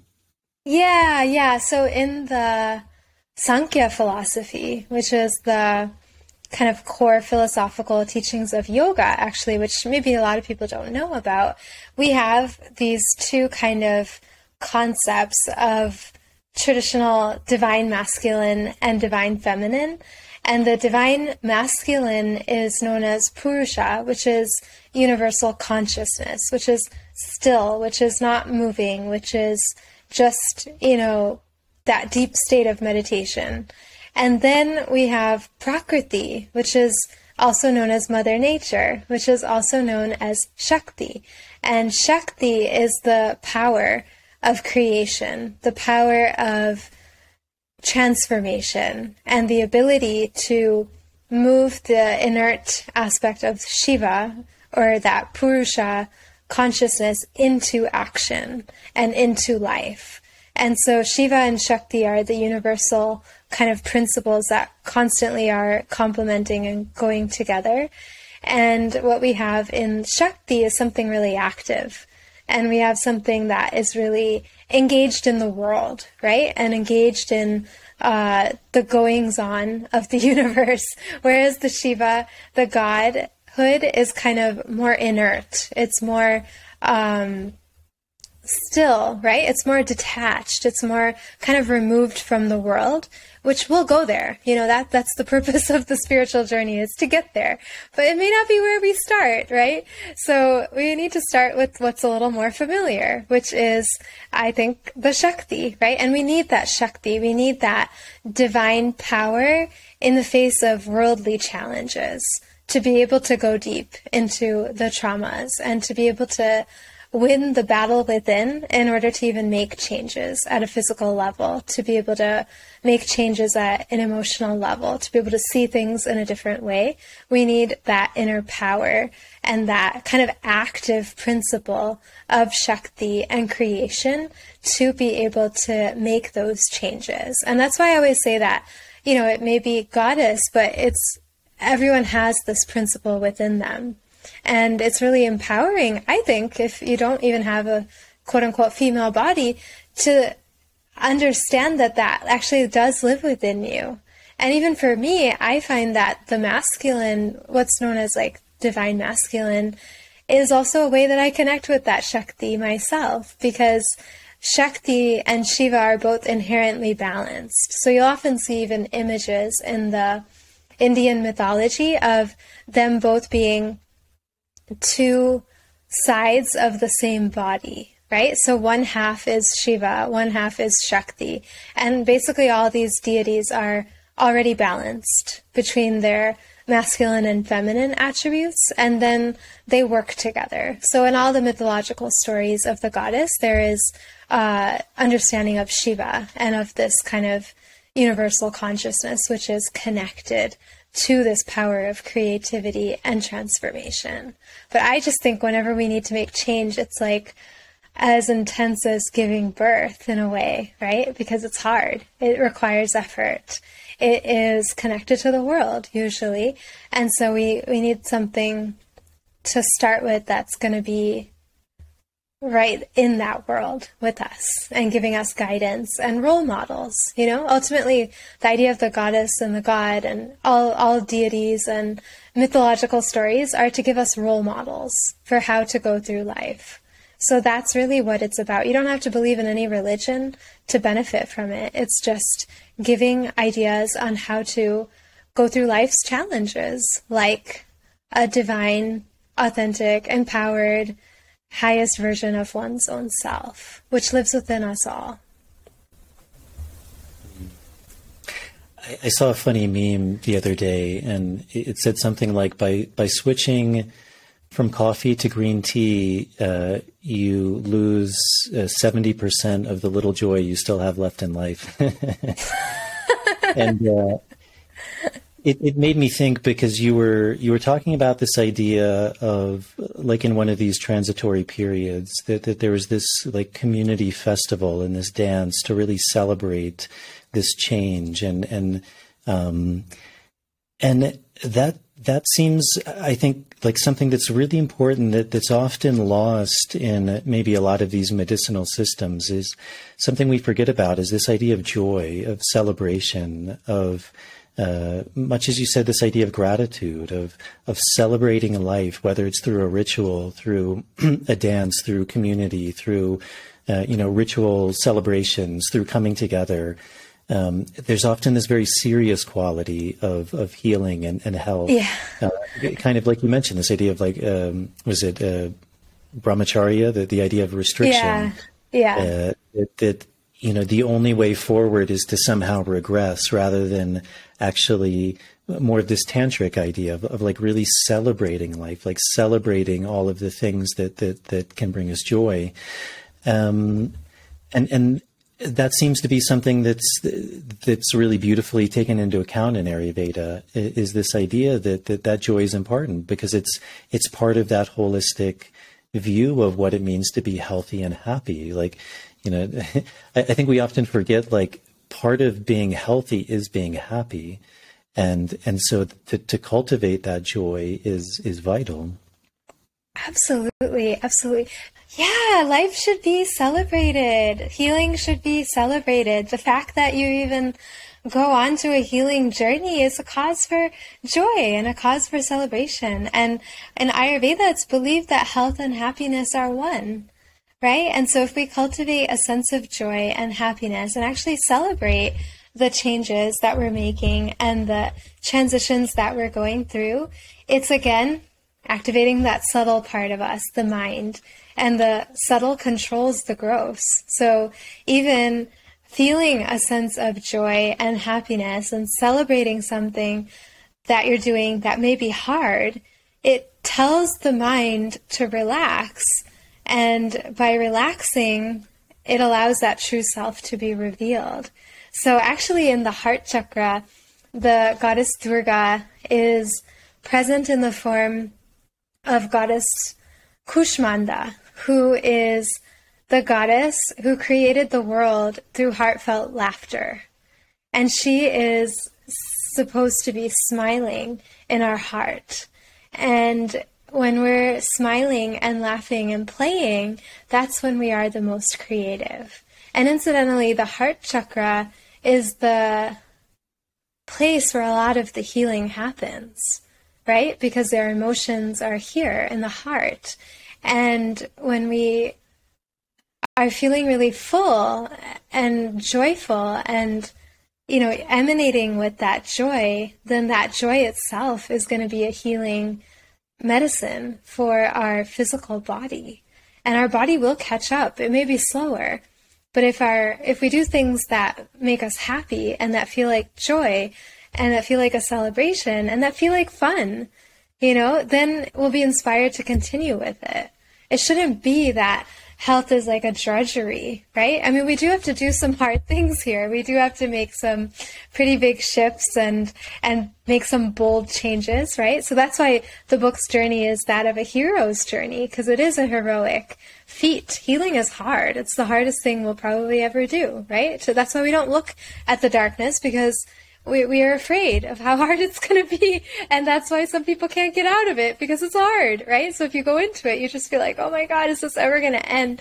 But that's why we have a celebration. And that's why when we take that spirit of joyfulness and celebration, and also feel that we're on our own hero's journey and approaching it like that, it gives us a lot more motivation and inspiration to stay the course and endure all the difficulties because we are excited about it, right? We're, we're in an enthusiastic space with it that's going to give us that kind of joy of or fire to burn through the resistances and really uh, do what's needed in the long term for that kind of feeling of of health to really be there. But yeah, health and happiness are one according to the Ayurvedic tradition and system. So that's why sometimes, you know, we're even recommending what are called hridaya foods to certain people who are disinterested in eating or have just, you know, don't have any more taste left or appetite left. We say, okay,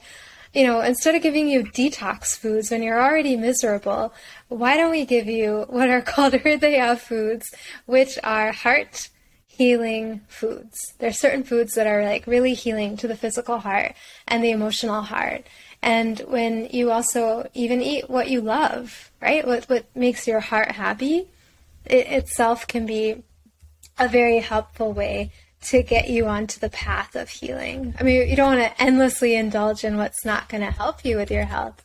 Hopefully, you can find what's both enjoyable to you and helpful for your health if that's the ideal case. But in any case, we can definitely um,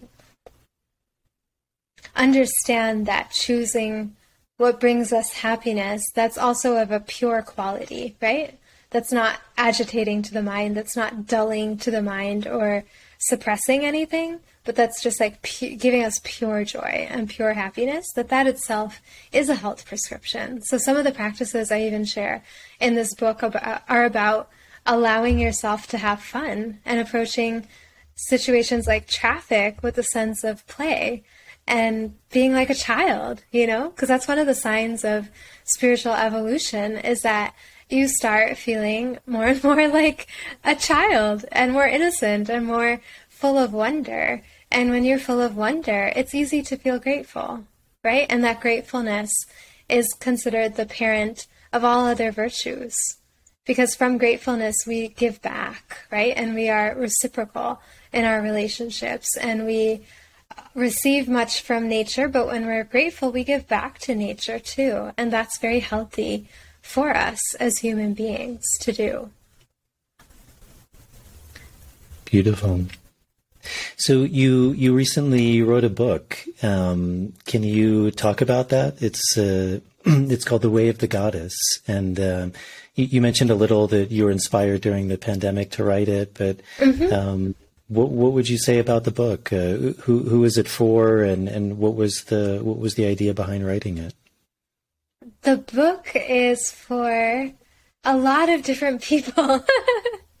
I have made a website page which kind of listed it all out that this book is for you if you wish to overcome any trauma in your life, if you want to evolve spiritually step by step, if you are looking for new tools to support you in living your best life and helping other people, if you're looking for ways to develop more self control and mastery over your mind and emotions, this is a really helpful resource. It's really great for uh, empaths, especially. I think that was my target audience people who feel the emotions of others really easily and maybe have trouble taking care of their own self. It's really great for anyone who's looking to really learn to love and accept them, their own self and to be true to yourself in all situations of life and to feel more confident and comfortable in your own skin. So it's it's a book for a lot of different kinds of people who are interested in an adventure, right? Who are interested in going on a journey to discover your own inner hero and your own inner warrior. And I say warrior, and it's called uh, The Way of the Goddess with a subtitle Daily Rituals to Awaken Your Inner Warrior and Discover Your True Self, because we have a war to fight within ourselves. We have to battle with our emotions, right? We have to fight with our own anger, our own fear, our own hatred, our own greed, our own jealousies, our own insecurities. And we need to accept everything fully, don't suppress anything, acknowledge it all. But then we need to channel it and move it in an upward direction, in a, a direction that's going to support us in becoming our best version of ourselves And so it requires a certain amount of effort, you know, to do that and bravery. It takes courage to even embark on such a path. And I felt that how do you, you know, really help people develop that courage and feel that more is possible for them than what they may currently feel is possible for them? And I just felt that it goes back to what the Bhagavad Gita says that the only way to lead is by example. So I felt that I needed to also write my own personal healing and transformation stories in terms of how understanding the mythological stories and practicing the practices that the book offers for each of the nine chakras has really helped me on my own journey to be able to conquer these inner demons and to keep on fighting the battles to be true to myself in all situations of life. And I've just honestly benefited so much from approaching healing in this celebrating kind of way of celebrating every day the presence of one version or form of the warrior goddess Durga within myself. It's it's made the spiritual wellness journey into a really fun adventure full of synchronicity and surprises and unexpected blessings. I always found that every year in the fall when we celebrate the Navratri festival, which is like the big Navratri festival, I always had breakthroughs. And I'm like, then why do I just want to celebrate it once a year? I should celebrate this every day so that I keep going on my way to, you know, continue to evolve, right? And to go beyond any comfort zone that I have in order to simply do what I ought to do. So I felt that writing the book, having healed and, and feeling grateful for whatever has healed in my life was my way of just making an offering to back to nature, back to humanity, back to my own higher self and to the goddess, you know, idea. And to the ancient wisdom traditions that have gifted us this incredible knowledge. So it really became like a spiritual practice to write it for me and now to be able to share about it. It keeps pushing me out of my own comfort zone to go into a new realm, right, of what's possible. And I wanted to show people through my own journey what's possible for them too and to give some step by step guidance so that it's not feeling like navigating in the dark so much, you know? And and so that was really the motivation to do it. And uh, it's kind of surreal that my personal transformation project is now a book. and people can read about this, right? It's just become such a part of me that I'm like, wow, this is really interesting to see that. It's it's a tangible physical book now, but um, yeah, it's it's been very healing for me to write it and to keep on living it and to keep going even deeper and deeper with whatever I have shared in the book. So it's definitely a process that keeps on transforming me as I keep on sharing it. So it's it's keeping me on my path. yeah, I think those are really important points. I, I mean, uh, I think a huge part of the work that I do here is is very much taking people on on that hero's journey, and it's I think it's something that's not only vital, it's essential. It, I mean, it's yeah. in, a, in a more mythical or spiritual point of view, it's why we're here on the earth is is to mm-hmm. actually walk that journey and yeah to not do that is going to bring suffering it's going to bring uh, disease and uh, you know also all of the all of the really good plant doctors that i know they almost always would describe themselves as warriors mm. and, and i think it's mm.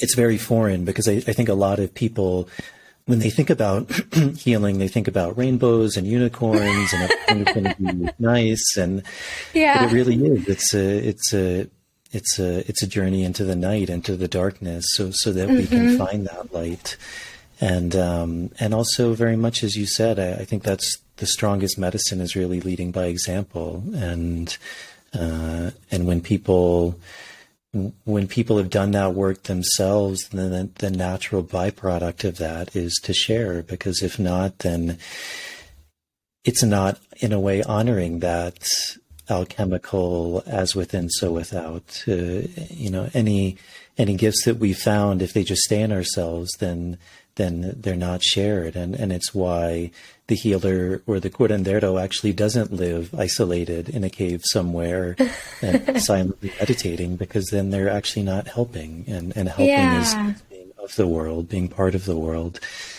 So that's really beautiful, and and I really I found it fascinating. I think it's the last chapter of your book is called "Celebrating the Victory of Light Over Darkness." Yes, it's important yeah. to do that after an everyday every whew, after every nine day cycle of remembering a different avatar of goddess Durga. On the tenth day, I always make it a celebration of that eternal victory of the light over darkness. And I take it as a day of Sabbath and a day of integration and processing what on earth just happened in the previous nine days that led me to this point. Because there's always transformations that are constantly happening, whether big ones or small ones. And it's important to take that little time and space regularly to process and digest them, that it's even happened, right? And to kind of rest in a sense for that day. And I try to be quiet if possible, but I always feel that there is this sense of conquering on that day, the sense of feeling that hero within which then propels the motivation to start again the next day with the power of practice. Because the power of practice, when you're starting it, it's really hard. I think the first chapter is the hardest of them all, right? And sometimes we might need to stay in that itself for a long time, right? And then we slowly move forward. But in any case, we have to celebrate that eternal victory. And also to know then, when we have our own personal victories, that they are possible because of that presence of light, right? And because of that reality of light. And the light is also representing knowledge again, right? So it's really just thank you for that light, right? Thank you to that eternal light of knowledge that sets us free. We have a prayer in the Vedic tradition, which basically goes in English lead me from untruth to truth, from darkness to light, and from death to immortality. It's a really profound prayer. And I feel that that 10th day is basically living that prayer of, wow, we've journeyed here. In some big or small way, we have moved from untruth to truth within ourselves. We have moved from some darkness to some more light. And now we have to celebrate that eternality of the light in order to fuel our fire to keep going, right? Because when we're making a lot of act- actions in the world, then we also do need to rest. We do need to come within and kind of calibrate on everything. And again, just, you know, feel that gratitude for what we have done. Because when we're grateful to ourselves too, it really helps when it's a genuine thing, right? That, oh wow, I did that for, for the greatest good of all, right? And I'll give myself a pat on the back when no one else may know about it, but I'm going to celebrate it. And that celebration puts me in a different state of, you know, happiness and joy from within that again is giving a cue to my gross body of how we're going to be in this world, right? And and how we're going to approach things and just enjoying the process, you know, and, and having fun. But as far as writing the book goes, wow, those last two pages of the book, the celebrating the victory of light over darkness, there were so many tears involved there at the end. And I had read the audiobook of this book. And I'm like, I got through the whole thing, and it's full of emotions and journeys from darkness to light. And um, I was doing great. I was feeling energized. I was having a very different experience reading the audiobook than was what what what any of them have probably ever seen an author have, you know, in, in their kind of uh, normal sort of work, right? Usually you have a lot of playbacks that you have to do. You have to re-record it a few times and keep the vibrancy of the speech throughout. And it's hard. It's it's definitely tiring. But I was feeling energized by it. I was feeling like, wow, like it's so great to express this because my fifth chakra was actually very blocked before I started writing this book. And I believe that just living the book and practicing this book and writing this book and now being able to share about it and recording that audiobook was like, hello, power of expression, power of voice. I am going to free you and free myself and, and just celebrate it and do the thing that was, you know, forbidden to do or scary to do.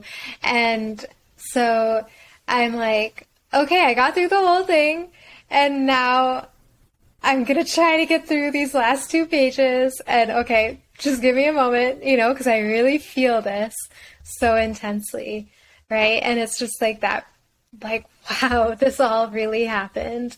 And it is definitely a very deep chapter because it brings it all kind of together, full circle, and back to that light of the knowledge, which is symbolically residing in the center of the dance that we do in the Navratri festival, which is called the Garba dance. And Garba is a Sanskrit word that means womb. And so it's a celebration of the womb of the Divine Mother, which allows us all to be born. And symbolically, it means going into that void of unknown darkness in order to give birth to the possibility of a new beginning, of healing, of growth, of transformation. And we can all go into that. And we all have that light within us, that power within us to give birth to something new in our lives. And it just it just makes me so emotional though to think about it because I didn't understand it growing up. Why do we dance around a light in the center, a flame in an earthen clay pot? It didn't make any sense. And we dance in a circle and and it's it's around this light. And I'm like, oh, that light actually is so important. It's so symbolic. It's so deeply profound to know that that light is representing the light of the soul and the light of that which is eternal and the light of that which can transcend all kinds of limitations, all kinds of fears, all kinds of emotions, all kinds of societal conditioning and scripts, and connect us with our own true self. And it's like, wow, you know, just tremendous gratitude, tremendous appreciation for everything, you know? So, yeah, that chapter, it's hard to even read it or to speak it without some tears coming. So I really, you know, feel it. I feel everything, but that one's just like, wow.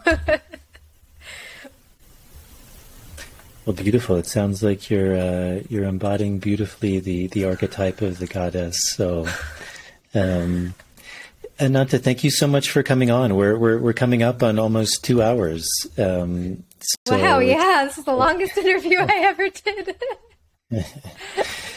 um, that was lovely. Thank you so much for for sharing and, in your story and your knowledge and, and, and bringing this idea of, of Ayurveda and, and the the knowledge, the science of life to to the audience. If if people are interested in, in your book or, or learning more about you, how or what is the best way of going about doing that? Yeah, sure. So you could visit my organization's website, theancientway.co, not dot .com. I couldn't get the dot .com, so I got the .co, theancientway.co. You can look up the book on any retailer you like to buy books from or at a bookstore. It's called The Way of the Goddess, Daily Rituals to Awaken Your Inner Warrior and Discover Your True Self. There's also a page of information about it on the Ancient Way website. And people can also follow me on Instagram or Facebook at ananta.one, which is A N A N T A dot O N E. So one is spelled out. Beautiful. well, I'll uh, I'll put a link to all of those in the show notes. And uh, and again, thank you so much for coming on. And um, is there anything you'd like to say in parting, or you you feel good uh, and, and complete with the interview? I would like to say thank you for having me on your amazing show. It's been such a, a wonderful experience talking to you, and thank you for such profound, insightful questions, and for giving me the opportunity to see nature in Peru behind you. I've really enjoyed the view from where you are. it feels so Ayurvedic. I can't wait to come there one day. Yeah, the sun is beginning to, to set here as well. And, um, yeah. Yeah, and I'm I'm really happy to hear. I mean, we, we spoke a little bit about uh, New York. I, I, lived there for many years too, and it, it's a special oh, okay. place. It but, uh, I'm glad yeah. you, you, celebrated the, the, the small victory of moving to uh, the free state of Florida. So. yeah, that was a great victory. That was like uh, the way I described that was in New York. I lived in the womb of Goddess Kalaratri, who represents the power of truth to free us from illusions and dispel darkness and it's intense. It's it's like a really really intense goddess who is riding a donkey, has disheveled hair, is like holding weapons that have blood on them, and she ends up having to drink the blood of the demons to be able to stop them from multiplying. So that was the kind of intensity I wrote this book with in New York City during the pandemic alone. And then I'm like, uh, this was incredible it's time to live out the next chapter now. And the next chapter of the book, chapter 8, is the power of rejuvenation, being close to nature, being like an innocent child again, having a sense of wonderment, awe, innocence, wonderment, joy. And I'm like, I gotta just live there. So I gotta go to Florida now just to balance this life experience out with a new chapter. So yeah, it felt kind of like I'm to live in the womb of the next goddess now, who's the eight year old girl. And I'm really happy here. So it was a big, big victory, actually. big progression from one to the other. But, you know, so chapter seven is very important. So I will be visiting New York uh, for different things related to the book and work, and a lot of great friends and community there. So I also consider it home. And I did cry a lot on the plane from New York to Florida. Part of it was just relief, though. Whew, thank goodness I don't have to live in this chapter anymore all the time. Too much intensity, right? It's like then you really need that rejuvenation. So. Wonderful, Ananta. Thank you so much. It was really pleasure, and uh, yeah, really, thank you for coming on. And, and I wish you the best. And um, and when this show comes out, I'll I'll let you know. And uh, I I hope it's a success for you. Oh, thank you so much. I really truly appreciate it, and I hope to meet you one day on your travels. Wonderful. Yeah, or if I get to come to South America, which I would love to. It would be fun to come check out your retreat center and all the plants in your area. Beautiful. Okay, everyone, that's it. I hope you enjoyed that conversation with Ananta. Uh, it was a pleasure for me to have her on and share about Ayurveda, yoga, Vedanta, just a lot of the philosophy and and um, and realities behind it. So uh, I hope you all enjoyed that. Um, as always, if you're able to support this show, that's a really big help to me. Patreon's a really beautiful option. You can sign up uh, for as little as a dollar a month. It gives you some really nice added benefits, things like early access to shows, bonus material, Q and A's. Um, to all the people who have done that, to all the patrons, as always, thank you very much for your support. And if you are able to do that, thank you in advance. If you're not able to do that, as always, some of the small things, if you're listening to this on YouTube, hitting the subscribe button, uh, turning on the notification bell, liking the video. That really helps with the algorithms. And if you're listening to this uh, with the audio version, whether it's on Apple Podcasts or Spotify, uh, subscribing or following the show and leaving a starred rating and a short review is also really big help. So, to everyone who's done that, thank you very much. Um, I think, as I mentioned in the beginning in the introduction, uh, I have a few really interesting guests coming on. Uh, a lady named uh, Rosa, who's a Peruvian microbiologist who's doing some really uh, interesting research in one of the boiling rivers of the uh, Peruvian Amazon and um, discovering a lot of microbial life, which, um, much like we talked about in this interview, there's a direct relationship between the, the microbiome and the, the macrobiome. So, I think she's uh, doing some really good work and discovering some really interesting things. Um, I have a guy, Thomas Fryman, coming on who has done a lot of plant medicine work. I think he just finished his PhD at Columbia and also just worked with the Bwiti, uh, the Iboga tradition. So that should be a really interesting conversation. And then uh, another lady named uh, Bettina, I believe her last name is Fisher I haven't interviewed her yet, uh, but she's a very fascinating woman, um, and and I think has a lot of uh, really interesting knowledge to share. So, those are the next three guests coming up, um, and I think that's it. So, uh, I hope everyone's doing well. I hope you enjoyed this episode. Thank you all for tuning in. Thank you for the support, and I will see you all in the next episode.